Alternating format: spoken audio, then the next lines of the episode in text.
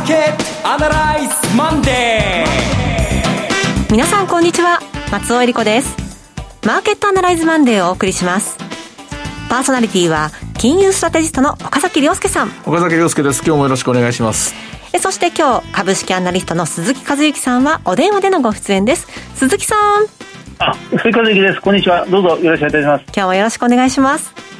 この番組はテレビ放送局の BS1212 で毎週土曜昼の1時から放送中のマーケットアナライズプラスのラジオ版です。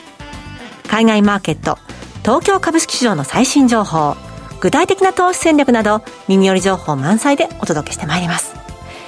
えさて今日は5月24日ということで、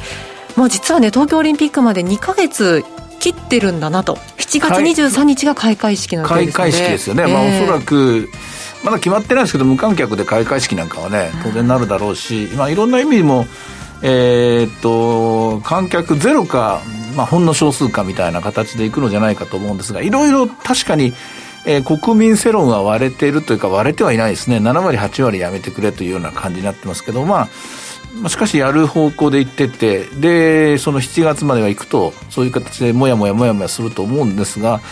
私は株式市場的にはもうこれは大体出尽くした材料だと思うので、はい。うん、やろうがやんまいがやらやらず、ま、やらやらやる前が、はい、やる前が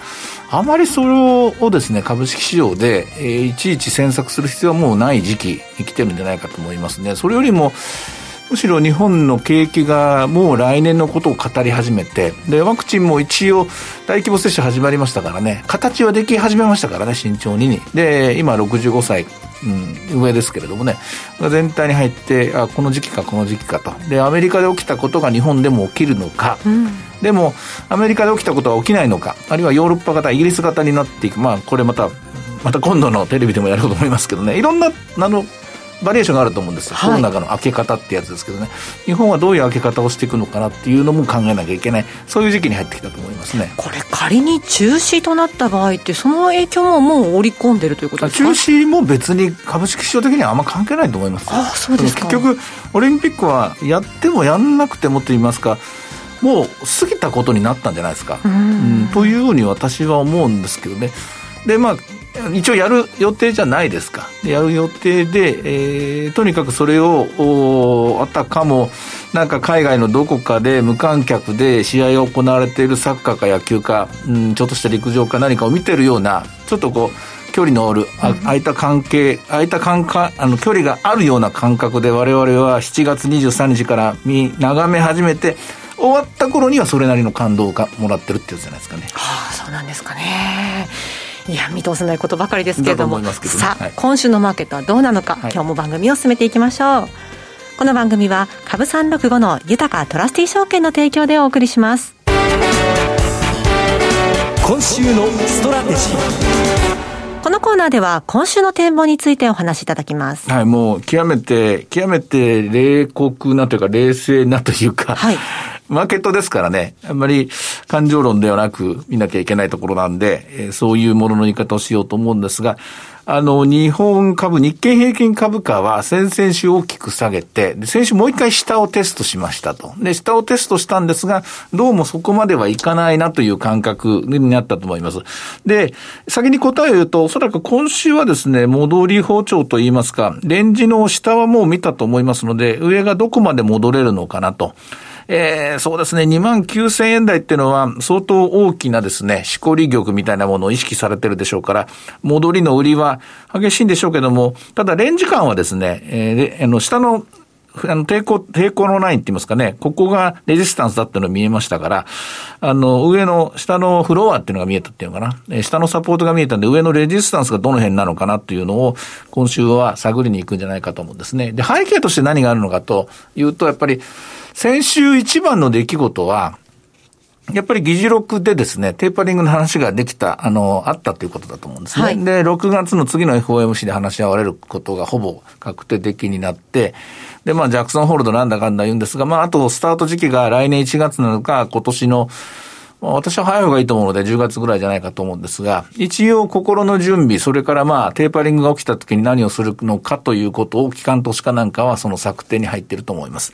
で、大事なことは、ここで、長期金利がほとんど動い動かなかったと。1.63%くらいで終わりましたからね。これはまあ、その前に、あの、織り込もうとして、で、前回のバーナンキショックみたいなですね、あれを想定したんでしょうね。えー、それをですね、イメージして動いたんじゃないかと思うんですね。ただ、全部これはまだ夢の世界に過ぎませんと。夢の世界夢の予告編に過ぎなくて、はい、本質的には、あの、FOMC によってですね、今、月に1200億ドル行われている資産買い入れ額を、どれぐらいのスピードで、例えば最初の、前回のパターンでいくと最初の3ヶ月をですね、どうやったっけな、300億ぐらい減らしたんだっけな。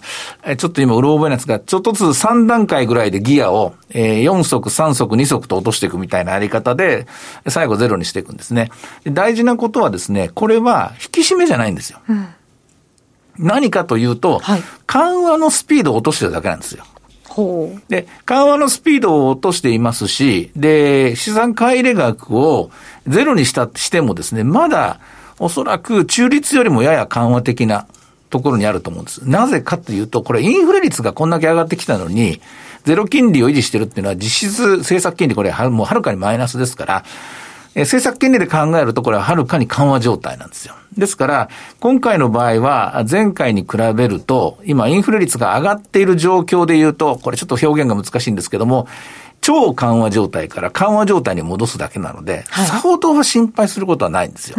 でそうじゃなくて、えー、打診の利上げがある1回、2回、3回目ぐらい利上げしたところで、ようやく中立金利に戻ると思うんですね。で、中立金利に戻ってから、その後引き締めに入っていくのがバランスシートの縮小なんですが、これまだまだ先なんで、そういう意味では、超緩和から緩い緩和に戻して、えー、な、どれぐらい何年かけて金融政策を中立に戻すかというのが次の焦点なんですよ。もう債券市場はそこを見てるんですよ。はいだから、長期金利の動きは今、動きを止めてるのは、これ仮に、中立金利まで戻す時間が、今3年ぐらいと見てますけども、予想以上も、よりも早いとすると、2年とか1年になると、もう1回折り込みに入ると思います。で、中立金利に戻すと、何が起きるかっていうと、おそらく0.75%ぐらい長期金利が私は上がると思います。はい。これ前回の例から見てます。0.75%。0.75%上がるということは2.5%ぐらいまで長期には多分上がるんですけども、これのスピードが、えー、まあ3年後から始まるのか、2年後から始まるのかというところで今、えー、おそらくまだマーケットは決めかねてるというところなんですね。うん、で、極めてこの辺のところはなんか専門的な話のように見えますが、じゃあ株式市場へのインプリケーション意味はどこかというと、ひとまず、テーパリングが始まるということで、大騒ぎになってるのが、みんな意外かもしれませんが、ビットコインと、はい。えー、それから日本で言うと、東証マザーズ指数、この辺なんですね。で、この二つに共通するのは、一番先頭で一番風を受けながら走っている、一番ですね、えー、の、リスクテイカーたちが集まっているマーケット。で、リスクテイカーたちが集まるマーケットっていうのは一番風を感じやすいんですね。で、その風は何かっていうと、その金融緩和、超緩和か緩和か中立かみたいなもの。で超緩和がやや緩和に変わっていくっていう風をもう感じてるのが、この二つのマーケットで、はい、事実、アメリカのマネーサプライは、これ3月の時点で少なくとも去年に比べると少し増え方が減ってるんですよ。で、なぜかというと、去年の3月っていうのはものすごい金が、あの、金融緩和もあって、給付金もあって、えー、あの、お金をぶちまけたみたいな年ですから、去年に比べると手元のお金がちょっと減ってるんですよね。でこれがあるので、えー、だんだんだんだん失速し始めている。同じ現象は2017年の12月から6ヶ月ぐらい続きました。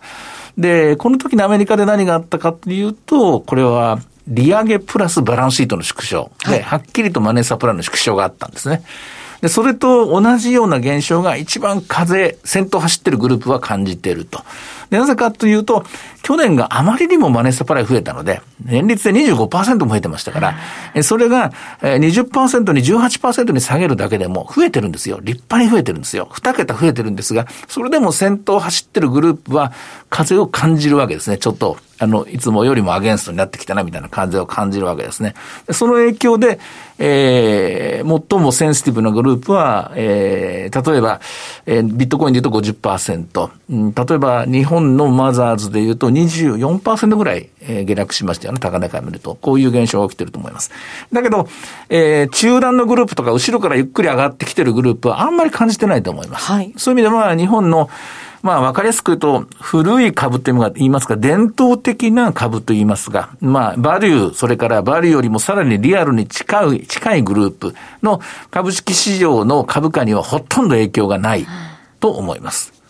それがまあ、ここからの展望ですね。はい、その風っていうのは、まあ、先頭のグループには今来てる。はい。遅れて同じ勢いで来るんでしょうか？日経平均などには。あ、あの、風を受けて、ぐる、受けているおかげで、後ろのグループは風感じないです。あの、マラソンとか駅伝とかと同じで、先頭走ってる人が風を感じるわけですよ。はい、で、後ろの人は、え、その人たちが壁になって、あの、崩れる分、あの、感じる分だけ、後ろに行けば行くほど感じないんですよ。だから、ゆっくりしてるグループは、ゆっくりと株は上がっていくと思います。うん、まあ、言われてみれば、今日もトヨタは上場来高値なわけですけども、はい、鈴木さん。はい。えー、各企業、あの、ご覧になってて、今、今週いかがでしょうか？あのそうですね。あの先週、なんかまさにそういうところがはっきり出てますね、まあ、そういうところというのは、はい、その後ろの方にいる銘柄というか、そのあんまりこの第4次産業革命とか、あるいはその、まま、デジタルトランスフォーメーションでわわいわい、わいわい取り上げられるというような感じではない、むしろそういうものをこのえー、企業の根幹に据えて、じっくりじっくりやっていくという、まあ、大型企業は、そのまあ、今、指摘ありましたように、トヨタのように、市場最高値を更新するという動きが、特に先週は目立ちましたね。はい、あのまあ、今日もあの、おそらく今週もそういうことなんだと思います。非常にボラティリティの低い、あのまあ、トヨタをはじめとして、富士フイルムとか、ブリヂストンもそうですし、あとは KDDI なんかもそうでしたね、先週のあの、まあ、週末には決算を受けて高値更新です。でこれらの企業にみんな通じてるのはやっぱりやっぱり一番最近発表された決算発表なんだと思うんですよね、はい、決算発表の中でその世の中大きく変わってると、まあ、これまでも変わってると言われてましたがさらにその加速するような変化のスピードがコロナ危機によってあの付け加えられたということになるんだと思うんですが。でコロナに対処するには何が何でもデジタルの技術が必要だということにもう全員がこの、まあ、これまで動きを鈍かった、一番経営トップにいる人たちまでがそれを痛感したということなんでしょうね。でそういう部分で、今回の決算発表を受けて、えーまあ、企業の行動とか、あるいは中期経営計画とか、そういうものは非常に意味のある内容になっているなというのが、1週間、2週間経って、改めて読み返してみて、そういうふうに思いますね。はい。まあ、それとその決算もそうなんですが、あの、私なんかも今、ここから先注意深く見守ろうと思ってるのが、テレビでもご紹介しましたが、前年比と前々年比。はい。つまり、コロナの起きた時、去年と比べてもしょうがないじゃないか。じゃあ、その前の年と比べたらどうなるのか。企業の決算も、例えば2020年3月と、あるいは2021年の、20年の6月状況と比較しても意味ないと。これリバウンドなんだから、その前の時代と比べてどうなのかという、ちょっとしたですね、作業が必要になってくると思うんですね。もちろん、あの、もう、えー、上場来の高値更新して、上場来の、えー、最高利益更新してる。これはもう、あの、火の打ちどころがないんですけども、去年の、去年と比べてどんだけ戻ったっても、おそらく株式市場はさほどはですね、はい評価してないと思うんですよ。そうじゃなくて、一昨年と比べてとか、それから今までの最高利益であるかとか、こういったところなんですね。で、こっから先のおそらく問題は、今まではデジタル、まあ、あの、革命とか、この辺の言葉が全て利益に見えたと思うんですけど、これ意外とコストなんですよね。ああ、確かに。コストがかかってくるんですよ。うん、で、コロナでリバウンドしてグループ、してるグループもそうなんですけど、やっぱり、その2年前と比べると結構コスト上がってるんですよね。ある程度投資しないと始められないですからね。そうなんですよ。だからそのコスコストに対して、はい、えー、企業がどれだけ効率化してるのか、利益が上がってるのか、この辺のところ、あの、プロになればなるほど、より緻密で厳しい精査をしていくと思いますから、まあ、一番わかりやすいのは一昨年と比べてという見方でですね、コロナ前よりもさらに良くなってるっていうことは、災い転じて福となしたんだなということで、株式市場、その会社には丸をつけていいという、こういう判断でいいんじゃないかと思いますね。はい。さあ、では今日の株365の動きはいかがでしょう？静かですね。スタートが416円。高値は642円まであったんですが、朝方安いところ249円がありました。現在は28,427円です。おそらくアメリカの株式市場に引っ張ってもらいながら、今週はどこまで戻れるのかなという手探りでですね、上値を試す展開になるんじゃないかなと思います。はい為替の方ですが、108円92銭から93銭ということで、今週はいかがでしょう？うん、これもおとなしい動きになると思いますね。まず、その先ほど冒頭で言いましたけど、アメリカの長期金利が、えー、どこの時点で中立方向に行くのかという、そのタイミングを測る展開なんですね。材料的には今週は大事なのは、えー、ケースシラーの住宅価格指数ぐらいなもので、はい、あまりですね、えー、新しい新鮮なニュースはないんですよ。えー、そういう意味では大きなチャレンジは来週のまた雇用統計に持ち越しではないかなと思います。はい。さて、いろいろ展望していただきました。今週末土曜日には午後1時から放送します。マーケットアナライズプラスもぜひご覧ください。また、Facebook でも随時分析レポートします。以上、今週のストラテジーでした。ではここでお知らせです。株365の豊かトラスティ証券より、鈴木和之さんがご出演される動画コンテンツの情報です。豊かトラスティ証券では、投資家の皆様の一助にと、動画コンテンツの充実を図っています。岡崎良介さんやゲストを招いた動画など、充実のラインナップをタイムリーにお届けしています。現在は、鈴木和之さんが2021年注目テーマと鈴数注目株についてお話ししています。さあ、鈴木さん、このところの注目点、どのあたりですか？あの、はい。あのままさにその企業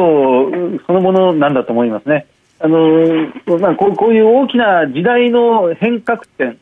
変局点、まあ、分岐点というところで、やっぱり個人もそうですが、私たちも、まあ、企業としても、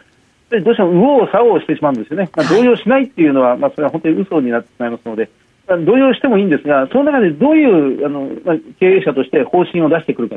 そのあたりが少しずつ見えてきたなっていう企業は、あのいち早く株価動き出してますんで、うん、あるいはそういうのをもう表明してますから、方針としては、そのあたりをこれからは追っかけていくべきだなというふうに思います。はい。鈴木さんの動画コンテンツをご覧になられたい方は、豊かトラスティ証券のウェブサイトから、投資情報の豊かマーケットを開いていただき、ひろこのスペシャリストに聞くの鈴木さんのコンテンツをクリックしてください。またこちらは YouTube からも検索ご覧いただけます。アーカイブも充実していますので、岡崎さんのコンテンツなどもご覧になっていただきまして、アンケートにもぜひお答えいただければと思います。さあ、今すぐ豊かトラスティ証券の YouTube チャンネル、豊か TV を検索。以上、株365の豊かトラスティ証券から動画コンテンツの情報でした。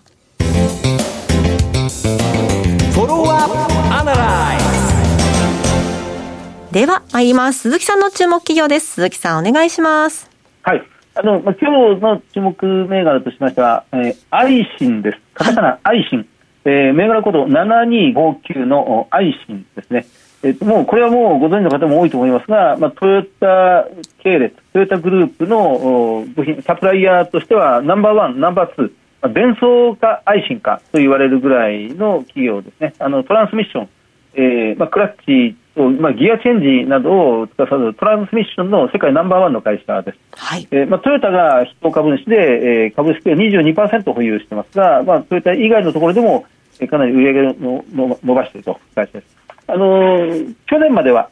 愛心正規っていうカタカナプラス漢字の名前だったのですが、はい、今年の4月からえカタカナの愛心という企業になりました。えっとまあ、今日も、先週もそうですが、今日も少し株価上がってまして、4%近く上がっていて、え4595円というところまで株価、高値、今日取ってきてますね。えー、時価総額1兆3000億円ぐらいですが、えー、総資産が3兆8000億円、えー、売上が3兆9000億円という会社が、今、時価総額1兆3000億円というところにあります。えっと、PBR が0.8倍ぐらいです。PER が8倍、8.7倍ぐらい。ROE がまだ今、収益回復で低いんですが、ROE4.3%。今、中期経営計画をスタート、新たにスタートしまして、2023年度、2024年3月期にはこの ROE を12%まで持っていこうという計画で今、動き出しているというところです。でこのアイシンの持ち味というのは、なんといってもトランスミッション、えーまあ、ギアの大手、変速機ナンバーワンですが、そのオートマチックの変速機で、えー、世界トップということになりますね。でこのあの今、自動車業界が直面している、まあ、巨大なあ変革期、100年に一度の技術革新と言われている、このケースと言われるような自動運転、それからつながる車、そしてあの EV、電動自動車というものに切り替えるときに、このアイシンの技術を、まあ、フルにあの、まあ、採用されると。えー、アイシンの技術なくして、えーまあ、アイシンともっと言うと電装ですよね、はい、アイシンと電装をなくして、まあ、トヨタのこのケース、100年に一度の技術革新は、まあ、おそらく実現できないだろうというふうに見られています。でこのアイシンが今強みとしているのは、まさにトランスミッションのところですが、この車が走るという部分と、車がコーナリングで曲がるという部分と、それからブレーキで車が止まるという部分、あとは運転中にあのビヨンビヨンと,、えーと、いかに快適に自動車に乗っていられるかという、この4つの部分で、えー、愛心の技術というのがフルに活用されていく。走る、曲がる、止まる、それから快適性という、この部分では、愛心の技術が何としても必要になってきますね。であのこのハイブリッド用のトランスミッションが、このアンシンの現在の売りですが、これをあの EV、電気自動車用のトランスミッションとしても、今、相当力を入れて売り出しています。で、電気自動車になるときっていうのは、おそらく自動車は今よりもはるかに小型化されていくはずなんですね。はい、大きい車ももちろん電気自動車、バスとかトラックでもできるでしょうが、何より売れていくのは、その小型車の EV。で、その小型のそのトランスミッション、EV 用のトランスミッションというものを今、アイシンは非常に力を入れて、えー、推進しようということになりそうです。で、それの他にもあの、今、自動、あの、自動車のドアがちょっと増えると、じーっとこう、まあ、特にワンボックスカーなんかそうですけど、その電動スライドして、えーまあ、自動的に開くようなあのドアになってますが、はい、それなんかもアイシンの技術ということになっていきますね。あのこれこれから先、本当にあのビッグデータがその、まあ、車の、まあ、ケースといわれる C の部分ですね、つながる車の C の部分というのは、ビッグデータを取り込んでということになっていきますが、まあ、その時でもこのアイシンの力というのは必要です。トヨタは、まあ、方針として、このハイブリッドを残しながら、えーまあ、EV と燃料電池車、未来のようなものを推進するというふうに歌ってますが、そのハイブリッドもガソリン車ではなくて、水素エンジンに切り替えるというふうにあの今回言ってますね。そうですね。だからハイブリッドはだめだっていうのがヨーロッパの見立てなんですが、しかし、水素エンジンを搭載したハイブリッドであれば、多分ヨーロッパ、欧州でも厳しい、ヨーロッパでも認めてくれるだろう。そうすると、水素エンジンが搭載される自動車も、このエコカーとして認定されるとすれば、うん、その時にはアイシンのトランスミッションというのは、ますます、まあ、輝いてくるな、生きてくるなというふうに考えられますね。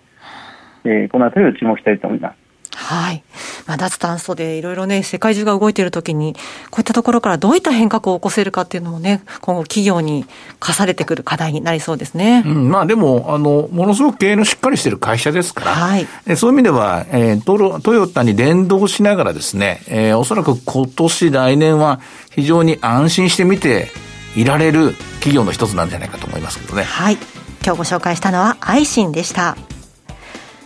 さて、マーケットアナライズマンデーはそろそろお別れの時間です。ここまでのお話は、岡崎亮介と、鈴木和之と、そして松尾恵里子でお送りしました。それでは今日はこの辺で失礼いたします。さようなら。さよなら。この番組は、株365の豊かトラスティ証券の提供でお送りしました。